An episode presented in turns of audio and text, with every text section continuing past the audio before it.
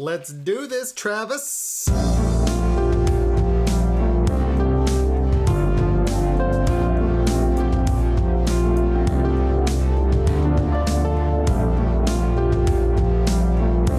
Welcome to another episode of Before the Z-Wing Podcast, guys. I am your host, Stefan Arnold, and with me is my co-host, Travis, a k a. Sabokin. Hello. Travis, how are you doing, sir?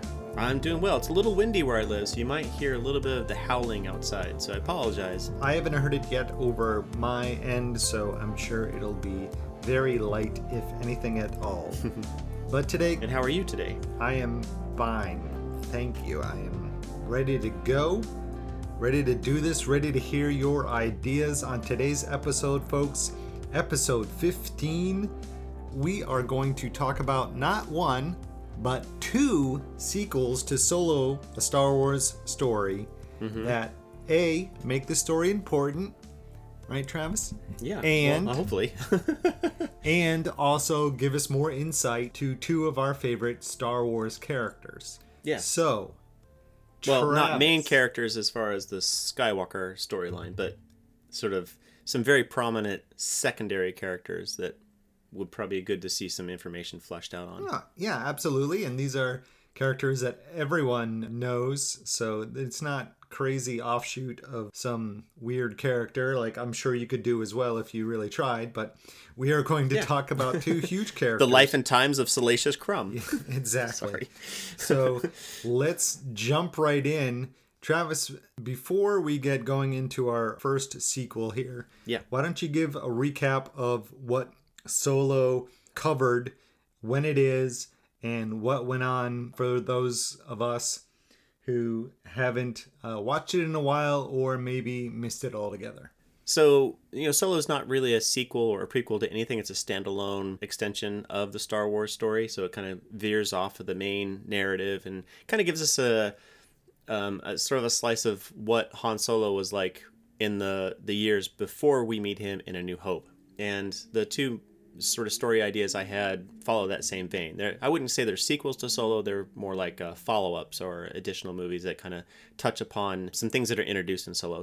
Solo covers the life of Han Solo when he was living on Corellia mm-hmm. and sort of how he got off of Corellia and then his brief time uh, as a part of, a pilot in the Imperial Navy. Whoa, and whoa, then... he was in the Imperial Navy? Yes. I did not know that. No, I'm just kidding. I knew that. But that's crazy. Like, a lot of people don't know that he was actually with the oh, Imperial Navy. I, I, I, so, but the diehard fans always knew because this that wasn't a concept that was way back in the eighties. I mean, we there was books that kind of hinted on that. So that's kind of a, a story thing, a story moment that George Lucas was always adamant about. Like, Han Solo was, at one point when he was younger, was in the Imperial Navy, and then he left. Now, the details of what that was... you know, were obviously jettisoned when Disney bought it, but they kept that concept and they turned that into a major piece of this current movie, which now is canon. Right. Yeah, when you say diehard Star Wars fans, and I know you guys oh, are listening we as well, hit that subscribe button, by the way, but I'm sure well above eighty percent of Star Wars fans, and that's anyone who likes Star Wars, did not know that. So I'm sure, I I know you're uh, you lead the fringe uh, resistance out there that knows that, and uh, but uh, most people don't know that. So he was part of the Navy, then what happened? Um, so for... I don't want to spoil it necessarily, but he ends up leaving the Empire. He uh, he goes AWOL. That, of course, puts him into a, a very re- restricted life. He's on the run. He can't really participate in normal society, nor is he compelled to because he, he has sort of the sense of adventure inside of him. And he becomes a scoundrel working for, as a smuggler for various clients. And then that leads us up to A New Hope, where he's, of course, smuggling... Um, odd jobs for Jabba the Hutt and other clients as well. Yeah, so he's uh, he uh, ends up being on Tatooine and uh, helping Jabba the Hutt, and then uh, we meet him in a certain bar. Bum bum bum bum bum bum bum bum bum bum bum bum. And nice. Then he, yeah, thank you. Then he uh, picks up our heroes, and away we go with the story. Yep. So two follow-ups for Solo: A Star Wars Story. They involve some of the characters from that movie, but they're not exclusively focused on Solo. So not technically sequels, but the first one, Travis, is based on a very, very popular character, and that mm-hmm. character is... Boba Fett. Boba Fett. Yeah. I hope you heard my. Dr- Did you hear my drum roll? I barely heard it. I'm sure it'll come across in the microphone though. Okay. Yes, Boba Fett. Travis, tell us your story for Boba Fett, A Star Wars Story. And I will, but there's one more thing we need to cover first. Okay. I think it's important to just say when I came up with these two additional stories, because as it sits right now, these these movies probably would not fit at all because of things that have changed. So what prompted me to come up with these two follow-up stories to Solo was that shortly after Solo came out, there were some very big reveals at the end of that movie that left a lot of fans and just in general fans and diehard fans scratching their head like, wow, that was a crazy reveal. And then we hadn't seen um, The Rise of Skywalker. So we had just left off with The Last Jedi, which brought a whole lot of questions to it. And then we just ended Solo. And so the inspiration for these two follow-up films were based on the questions that were brought up by those two films. Again, The Last Jedi and Solo, A Star Wars Story. And two, There, Disney had announced that they were working on additional movies after Solo. So originally they announced Rogue One and then Solo. And then there was a Solo slash Fett movie that was in the works. And then there was a Kenobi movie that was coming down the pipeline as well. Now things have changed at Disney. So, uh, so far there is no indication there's a Boba Fett movie coming out. Although there's a yeah. lot of heavy hints that Boba Fett will reemerge as a character in The Mandalorian. And of course we're sitting on the fence on whether or not we're going to have a Kenobi series or a Kenobi movie based on um, how Disney's reworking that project currently. So again, these movies take place before any of that happens, before The Rise of Skywalker, and they answer a lot of uh, things that were brought up from The Last Jedi and Solo, A Star Wars Story. So we begin with Boba Fett, or yes. as as my movie was called, Fett, A Star Wars Story, just to kind of keep that together. Um, yeah, so the reason why, and let's be clear why they changed a little bit, is because some things happen in The Mandalorian that uh, change your, sto- your uh, story a little bit. Uh, mm-hmm. So... Well, two That's things. That's the reason why. One, within the story, it changes it. And two, because we have a Mandalorian-type bounty hunter running around, I, if I was putting money down, I would be hesitant to release a Fett movie because it's, again, another Mandalorian-armored bounty hunter. We already have that being taken care of in Disney+, so why would we oversaturate the market with yet another one, even though it's a character who was established way before the Mandalorian. But the Mandalorian basically fills that niche, if you will. Yeah, absolutely. But, Travis, what about this? What if... Boba Fett gets his own Baby Yoda. Boom. Okay, and so that was our episodes, ladies and gentlemen. Stay tuned for episode sixteen, where we just hear Travis go off. Thank you so much for listening, guys. On Stefan's ridiculous, weird story theories. Here we go, guys. All right, Travis, you're going to be off and running. Fett, a yeah. Star Wars Story. All right, so Fett is comprised of three acts. Um, and I mean, like, I know most movies are three acts, but these are like three moments within Fett's life. And they're broken down almost like three short stories. And each one of those have its own three acts, but it's all comprised of one movie. So basically, act one is a young Boba Fett is working to prove himself to the other bounty hunters who have already been established in uh, Clone Wars. For those diehard fans, um, we've seen Bossk and Dengar. And um, oh, I love Bossk. Yeah, I love so. him. He's my favorite bounty hunter. He's so awesome. Anyway, Excellent. go on. And then the second piece of this one movie would be Boba Fett taking the lead and orchestrating. Um, well, we'll get there. I don't want to blow it. So anyway, let's just start with part one. Part one. Overall, Boba's story arc is really just wrapped around him claiming his legitimacy as a great bounty hunter and eliminating the stigma of being considered just a clone of his father, Jango. And so he wants to establish the Fett's name as being the greatest bounty hunters in the galaxy. And sort of he's making up for that because the other bounty hunters just sort of say, well, once they found out that he's the quote unquote son of Jango, but really just a clone, they they start to kind of diminish how much they respect him. Like, well, you're just, you're really just a shadow of your father. And so he's got to prove himself. Now, a really prominent bounty hunter that was introduced in the Clone Wars and is for most part a fan favorite is a character named Cad Bane. So part one has an opening scene and it's taken straight from the story reel of an unfinished Clone Wars episode where Boba hmm. Fett faces off in a, a, a shootout with Cad Bane. And it's a classic old Western gunslinger showdown. And in this moment, you can look at it on YouTube. In this moment, doesn't really give you context of why it's happening, but in this moment, Fett and Cad Bane standing off against each other, and then they pull their blasters, and they both drop. And it shows a close-up of uh, Boba Fett's helmet. It's got that big dent in it, and Cad Bane doesn't look like he's getting up. So that's how this starts off. So Boba Fett bests Cad Bane and eliminates that character. And if you want the backstory of Cad Bane, you go watch a Clone Wars cartoon, because this is not about Cad Bane, it's about Boba Fett. And so basically this whole this whole first part is the Crimson Dawn is coming up in the world, and Crimson Dawn was introduced in Solo. So that's yep. Darth Maul's shadow. Criminal Syndicate. Criminal Syndicate, thank you very much.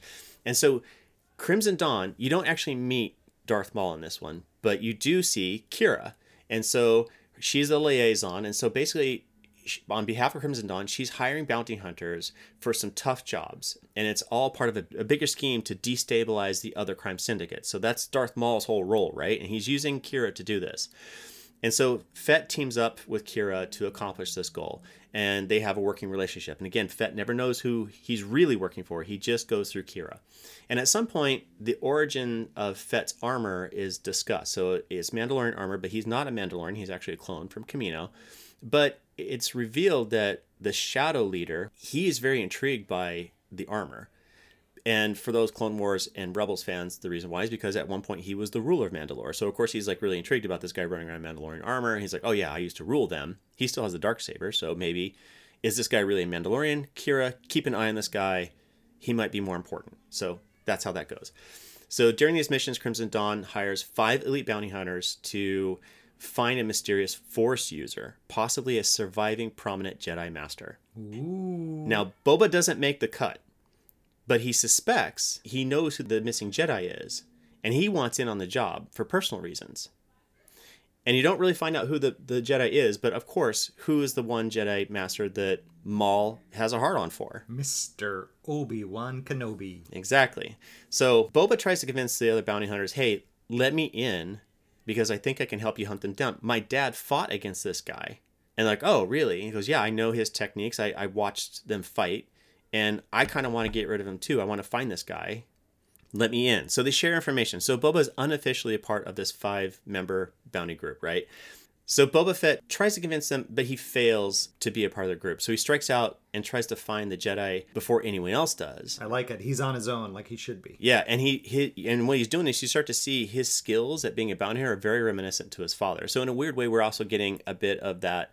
well, this is how Jango would have performed, because we only got a little bit of Jango Fett in Attack of the Clones. We see him using some of the same techniques that when Jango was hunting down Padme and Amidala, and so we now get to we get a sense that Boba is pretty accomplished. He must have been doing this for quite a while, and those of you who watch the Clone Wars cartoon series know that he's been doing this since he was a little boy. So here we go. So lots of level thirteen thirteen intrigue during this part of the film for those fans who who know about thirteen thirteen. Um, but he fails to find the Jedi, and because he fails, the other bounty hunters were kind of counting on him to kind of do the work for them, because they weren't getting anything accomplished. So they basically just said, hey, dude, we're cutting you loose. We don't want to deal with you anymore because you're just wasting our time. And now the Shadow is coming down hard on us. You said you're going to pull through, but, you know, we vouched for you, but it's not going to happen. So towards the end of this part... He should you kill f- them all. Well... Well, what happens is, don't spoil it, because remember, Bossk is a part of this team, so we don't, we can't kill anybody. But there's Embo's on this team, Bossk is on the team, I G eighty-eight's on this team. There's a female bounty hunter from Clone Wars is on this team, um, not Aurra Sing, because Aurra Sing is already dead. Anyway, or no, wait, she's not dead during this part. Anyway, we'll, we'll find out. Probably Aurra Sing.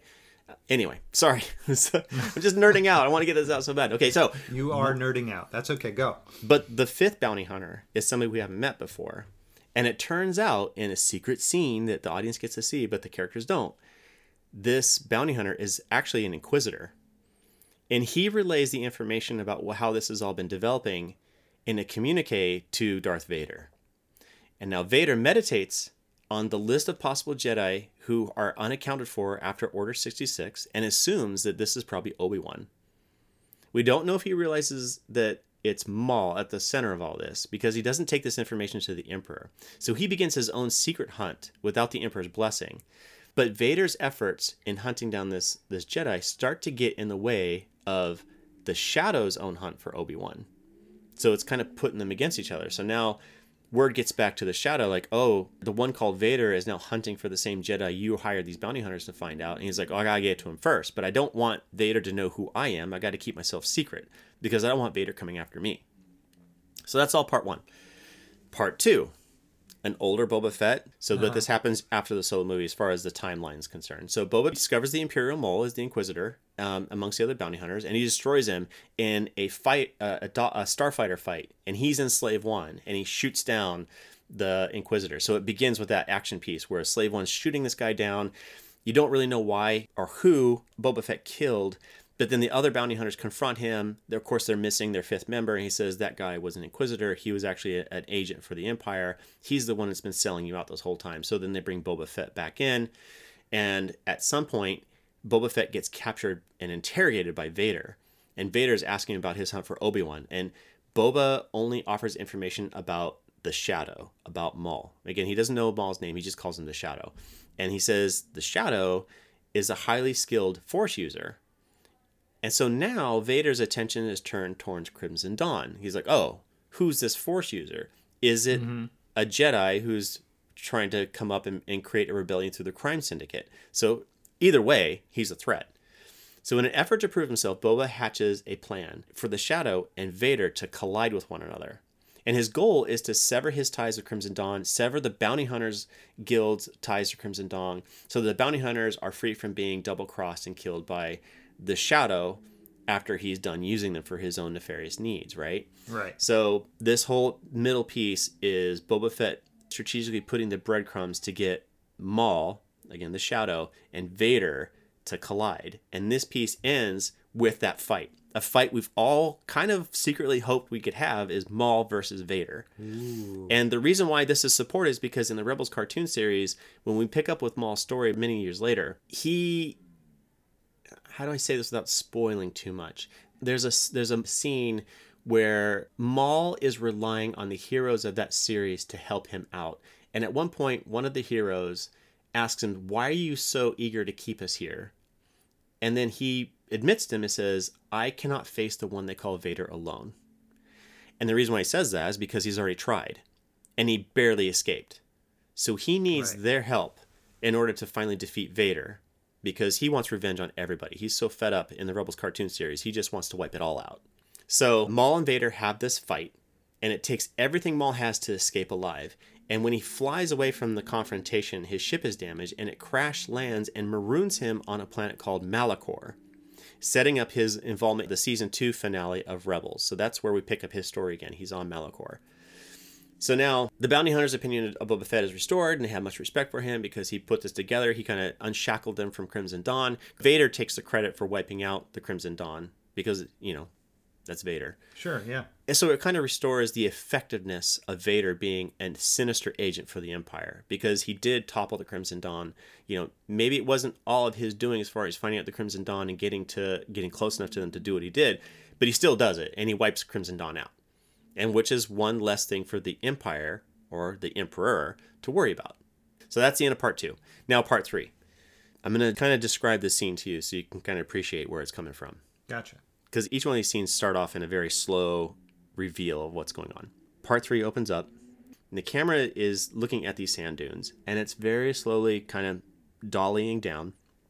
And we see debris burning on all over the desert floor. There's like pieces of some kind of wreckage that's still in flames. And then we hear this very muffled series of laser blasts and concussion grenades going off. And then the camera gets right down to the ground where the sand is. And the sand vibrates. Boba Fett's alive! Come on, man. Enjoy the moment. The sand starts vibrating a little bit. And then it starts to sink in a very small hole and starts pouring in. And this crater starts to get bigger and bigger and bigger. And all of a sudden, yes... Fett pulls himself out of the ground. You realize, oh, this is the Sarlacc pit, and the wreckage was Jabba the Hutt's sail barge. Nice. That is awesome. I mean, if you've seen the Return of the Jedi, he uh, gets eaten by that uh, sand octopus. and uh, Well, then... he falls into it. We don't know if he gets eaten, but he gets swallowed. Well, yeah. Well, obviously he doesn't get eaten. He, uh, t- he takes it out uh, here in Travis's Fett, A Star Wars Story uh, sequel here. So yes, okay. So he gets out. Boom. He he's he's pulls himself out of the sand. Right. Awesome. But he doesn't have his armor because the Sarlacc stomach acids had kind of eroded his Mandalorian armor, and he can't use it anymore. So basically, he has a new a new look. He has a new disguise, a new look, and and we can see his face now. It's not always behind the helmet. The whole reason why he got himself on Tatooine back in the time, and this is all revealed through this part of the story, was he was he was following a very weak lead, a tip that kind of said the Force user you're looking for might be on Tatooine. And so that's why he came to Tatooine and, and hooked up with Jabba the Hutt and was kind of staying on Tatooine more often than just going with the rest of bounty hunters and, and, and you know, leapfrogging across the galaxy, finding other bounties. Right. Based on this weak tip, Boba pretends to be looking for a great bounty hunter to assist him in avenging his father's death. So this starts to reveal, like, wait, wait a minute, Boba... Who's Boba looking for? And the Die Hard fans now realize, oh, this is not about who we thought it was. This is about something even crazier. He contacts Maz on Taco Donna from Maz that we get introduced to in A Force Awakens. Uh-huh. And she points him in a new direction, not necessarily on Tatooine, but somewhere else. And so the audience should be confused by Boba trying to find, because if he's trying to find Obi-Wan, Obi-Wan's been dead for several years now, right? This is after Return of the Jedi. So maybe in the audience mind, it's possible that Fett is actually hunting Luke down, but doesn't realize he's going after Luke Skywalker. Remember, he's looking for a very strong Force user, mm-hmm. and this is after Return of the Jedi. Well, here's who he's really looking for. Rey! Yes, that's right. Wait, did you just say Rey? No, he's not hunting a kid. He's after Mace Windu. And we find out that Mace has become a fierce bounty hunter of his own. He suffers from severe amnesia from his encounter with Palpatine and for in uh, Revenge of the Sith. He has cybernetic enhancements because he lost his arm, he's lost an eye, and there's even some fan work out there that shows what he would look like if he had survived that fall, and he has these cybernetic enhancements. So this is totally in line with what the fans have already been asking for. And so Fett finds him, hunts him down, and he has to kind of decide, well, do I want to avenge my dad's death, or... Hmm, maybe I team up with this guy, this Mace guy, because he doesn't remember who he is. And he and I could be really cool bounty hunter guys together, right? And we would get all kinds of work done. So I'm not going to reveal the conclusion about whether or not they go head to head. But there is a moment, and this rhymes with the very beginning of the movie, where the two men are in a, a blaster showdown similar to Fett versus Cad Bane. And at one point, I think... if it serves a story, Mace suddenly recognizes Fett as a clone because he served with the clone troopers, and now Fett would be that age where he looks like a clone. And then Mace Windu remembers killing Jango Fett before the whole Civil War started. And so I'll leave it up to you and the fans. Do you think they should partner up and become the odd couple? Or do you think Mace Windu and Boba Fett should have a final showdown? And if that's the case, who should win? Fett or Mace? Now, here's some stuff on the side. That's a lot of uh, stuff on the side. Well, no, apparently there's a book out there. I haven't read it. I just caught wind of it uh, six months ago. That there's a governor on Tatooine who finds the Sarlacc spits out Boba Fett's armor as he's digesting Boba Fett. And so this um, this governor takes the armor and uses it for himself. And so I guess, I don't know if it's a comic book or a book, but it shows... what you think is Boba Fett walking around doing jobs, but then it, he takes his helmet off at some point, and it reveals it's this other guy who just took Boba Fett's armor because Fett's actually already dead. And then in The Mandalorian, we see this moment where Mando's on Tatooine, and he takes a bounty um, job with this young guy, and they shoot that that Imperial yep. assassin or whatever she is. Mando goes to get transportation, and then the young guy he's with blasts the girl because she was going to double-cross him anyway, and then he decides to go and double-cross Mando. But at the end of that episode, was it like I think it's like episode four, right? Of The Mandalorian? Episode mm, four or five? Yeah, sounds about oh, right. Oh, it's episode think, five. Okay, yeah. Yeah, yeah, it's five. Because after he meets Cara Dune, and it's that middle episode, and then after that is the prison ship. Yep. So, yeah. So basically, there's this mysterious figure who walks up and, and inspects her body on the ground, right? Yep. The sound effects they use for this mysterious figure walking up to her is the same sound effect of Boba's armor when he steps out from hiding on Cloud City when Vader is having dinner with um, Lando Calrissian, Han Solo, and Princess Leia. So there's already a big rumor out there that Boba Fett's still alive and that he's going to make a, an appearance in The Mandalorian, which then would cause my story to also have a lot of heavy lifting to kind of get us to that moment. So my question being, is Fett still alive? And if so, does he still have his armor? Because if that's the case, that contradicts what the book or the comic book said had happened. And we know we're already facing some continuity issues from all of this yes. new story stuff well, going on anyway. Unfortunately, so. Boba Fett does not survive the, what is it, Sarlacc? You, you looked it up? Uh, no, no, I didn't look it up. We just, he, hmm. he, we never see him again, so... Right? Right. Unless it was in this movie that I'm coming up with, you would see him after that. You would see him survive, and then he goes on for other adventures. Yes. But anyway, so that's Fett, A Star Wars Story. Nice. Yay. Very well done. It's got a lot. It's got some fan service in there. It's got some compelling stories. It's got some twists and turns. It's got Vader again. We get Vader versus Maul. We get Mace versus Fett. We get a, a holdover character from the Clone Wars, Cad Bane, and Ara Singh is in there. Um, Embo. Yeah, and I think it would be a very entertaining movie to watch. And it kind of picks up where, why did we see Darth Maul at the end of Solo? Well, here's why, and this is what his mission is. This is what's become of Darth Maul. So we get some backstory on him. We get to see Qi'ra again, so that makes sense of why we got to meet Qi'ra in Solo. And now her character is actually sort of fleshed out a little bit more here. I mean, Solo's not in this at all. Neither is Chewbacca or Lando Calrissian. So it's it, again, it's not a direct sequel to Solo. It's just sort of a continuation of that backstory thread that was happening in Solo. Uh, yeah, that'd be that'd be really cool to see. I mean, there's so much, as you just said five seconds ago, so much in there to like expand on Boba Fett and and see more of uh, that character, because we we barely, even though he's a, such a popular character and obviously the most well-known bounty hunter, we see very little of him. It's basically just like a few scenes of him kind of following uh, our, our heroes or being directed by uh, Darth Vader or Jabba the Hutt. So it's, it would be awesome to actually see that. And uh, of course, people are loving The Mandalorian, so why wouldn't they love... Well, we see very little of him in the movies. But those who are invested in the comic books, and especially those who have watched all the Clone Wars cartoon series, he's actually featured in that quite a bit. Yeah, absolutely. And and whenever I say uh, we see very little of him, I'm always talking about the movies, because um, the vast majority of people, I know people, you know, a lot of people who are listening to this, probably ninety percent of the people who are listening to this, mm. because you are well above average, and hopefully you've taken our fan scale episode. But I know you guys out there, and, and I love you. I know you know more about Boba Fett's story, but most people, the vast majority of Star Wars fans, have only seen the movies. So yeah. they would be... And there's uh, nothing wrong with that. There's nothing wrong with that. No, absolutely not. Yeah, if you're a fan, you're a fan. And they would be super happy to see more of Boba Fett. And, uh, and of course, the... the the deeper fans, the bigger fans, quote-unquote, they would be happy as well. Mm-hmm. Sweet. So I'm going to give you a, a little bit more of a briefer version of the next movie in this trilogy of, you know, follow-up shows to, to Solo. Yes. Um, mostly because we've already covered a lot of it in our Kenobi episode. Again, this is a, a Kenobi movie or project that I'm talking about. So, you know, feel free to ask me any questions to kind of fill in the the, the story beats, if you will. But basically, Kenobi is on Tatooine. It's in the years after Revenge of the Sith, but before Rebels, when we see him there.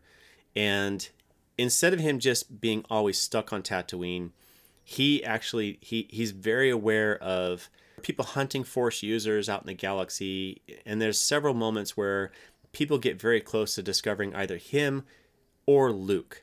And so he can't just hack them down, because let's say an Inquisitor comes to Tatooine, Obi-Wan cuts him down.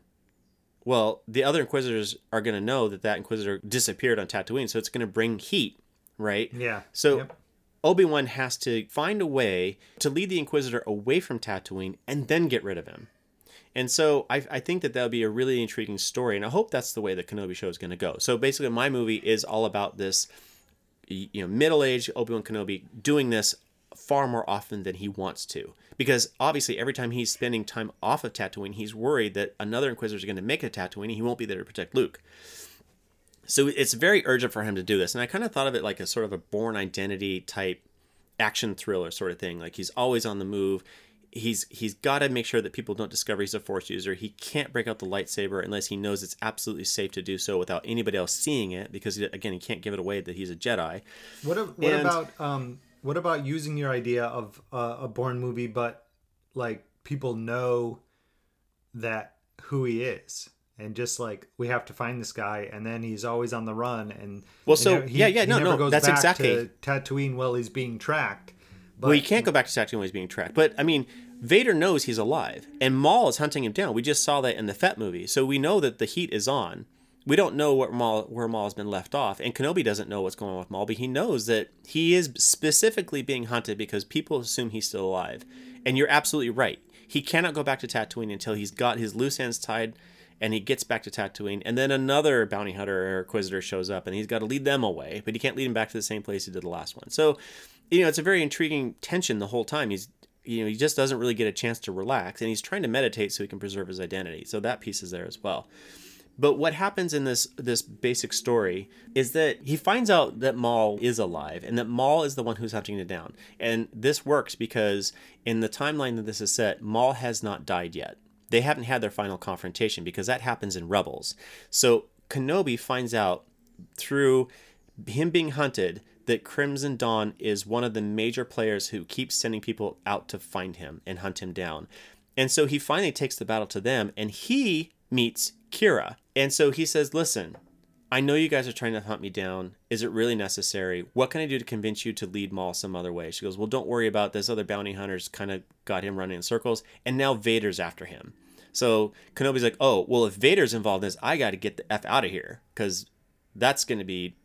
Or maybe that's the moment that Kenobi finally confronts Vader in some weird way. Maybe we talked about that in the Kenobi episode. Yeah, absolutely. Yeah, we need Vader to uh, meet Obi-Wan Kenobi again, as Travis explains in the uh, Saving General Kenobi plot point number two episode. So mm-hmm. we talk a lot more about Kenobi and Vader in that episode. So Well, specifically, yeah. we justify why that has to happen because there's a line in Return of the Jedi that hasn't been fulfilled through the prequels, nor in the Clone Wars cartoon series, that needs to be spoken about, or at least answered to, because otherwise, again, I have this this very harsh criticism over episodes one through six, where Vader says a very specific line to Luke Skywalker that is not reinforced by any any moments in the story that we've seen thus far. Yeah, but anyway, so in, save that for in, Kenobi. Go check and listen to that, and you'll understand exactly what I'm about to say for this next piece. Go ahead. Yeah, and uh, so for Kenobi, A Star Wars Story, maybe all three characters, Fett, Vader, and Kenobi, meet, yeah, and continue on. I don't know if Fett would meet him. I'd, I would like to keep Fett isolated to his movie, just as Solo and Chewbacca are isolated to their movie. But okay. I do think that there'll be a moment where Kenobi and Kenobi Vader. and Vader, yeah, but it doesn't necessarily have to be a lightsaber battle. I mean, it kind of, I mean, I know it's just tradition that it is a lightsaber battle, but it doesn't have to be. I mean, it could be a very cleverly written confrontation where there is no lightsaber involved. I don't want to say it's going to be starfighter dogfighting because Obi-Wan would not best Vader in a starfighter confrontation, but maybe something along those lines. Maybe there's several starfighters and Vader's hunting, trying to hunt down the one that has Kenobi because he can't sense him because Kenobi's using his strength to block. Anyway, lots of fun. And a confrontation between the two of them. But in this Kenobi story, because he's partnered up with Qi'ra and she's becoming more of a major character in his movie, and about halfway through the movie, they basically become partners. And the reason why it's in her best interest to partner up with Kenobi and help him deflect Vader, deflect the Crimson Dawn organization, and deflect the Shadow is because she's pregnant and she wants to protect her child from the influences of Darth Maul, from the influences of the crime syndicate. So she's got a very strong motivation to try to get away as well. So she likes that Kenobi is very skillful at covering his tracks. She's trying to pick up on that from him, and she wants to use him to get her out. Now, again, I told you that these this idea for these two movies came out shortly after The Last Jedi and sh- yep. and Solo came out. My thought, and this is actually um, a theory that it was sort of running around during that time, before The Rise of Skywalker came out, was that Rey's parents, being a mystery at that point, could have been Qi'ra. Because Qi'ra knows how to fight in the similar style that Rey knows how to fight in. Bringing it all back together. And, yep. Yeah, so this movie would have revealed that Qi'ra is the missing mother that Rey was longing to find. And that explains why Qi'ra left her on Jakku, because maybe she wasn't successful in finally breaking free and people were still hunting her down. So I'm just going to leave my daughter on Jakku. I made arrangements for her to be protected by that guy who's the junk dealer or whatever. And it hurts her. It pains her to have to do this, but that's part of her story. And she knows, she learns through her travels with Kenobi, like sometimes you really do have to let it all go in order to protect the ones you love the most. That's sort of his arc, and she takes that from him and finally makes that final sacrifice of leaving Rey on Jakku so that she could protect Rey and lead whoever's hunting them down on a wild goose chase somewhere else. And the reason why Rey has Force abilities the way she does is because I kind of think that Maul finds out that she's pregnant and that he is instrumental in trying to imbue Rey with Force abilities, which is why mm. she becomes strong with the dark side of the Force, which explains her tend to turn to the dark side of the Force in The Last Jedi, explains her fighting style because she picked it up from her mom, because she's just, she's a, you know, she's a girl. She's not an infant. She's a girl. So she would have picked these things up before being dropped off and orphaned. Right. And so this whole story arc, Solo, Fett, Kenobi, it's got its own isolated stories that tell very compelling, very entertaining pieces, but it fills in a backstory for Rey. Before that backstory is filled in, The Rise of Skywalker, which I think a lot of fans are very dissatisfied with, about her being the daughter of a clone of Palpatine. Yes. Obviously it can't happen now because of Rise of Skywalker, but that would have been that would have been cool. You know, your your Fett movie could still happen. You know, you're and and a lot of things in Obi-Wan could still happen too. Like probably what eighty percent of everything you've just said over this podcast could still happen uh, in a, one shape or another. Like very, very close to what you've actually said. Hmm. Well, thank so you. Maybe Disney Plus, if you're listening, check out yeah. that Fett movie. And uh, well, if John uh, Favreau and Dave Filoni somehow listen to this podcast, if John Favreau and Dave Filoni can somehow listen to this podcast, if somebody can train their ear on what we're talking about here, and then they can bubble that up to Story Group, you know, Pablo Hidalgo, which then can get approval from Kathleen Kennedy, I would be more than willing to sit down and talk to them and give them everything I have, because they own that stuff anyway. All we need is some, some cool storytellers to sit down and say, I've kind of taken the time to thought about all these plot holes, and I think I'm patching them up for you and still making some entertaining and compelling stories along the way. Don't tell them that they messed up. Tell them, like, hey, I got an idea for you. The fans have already told them they messed up. I'm telling them, hey, this is how you get out of the mess up if you really want to own it. I'm here for you.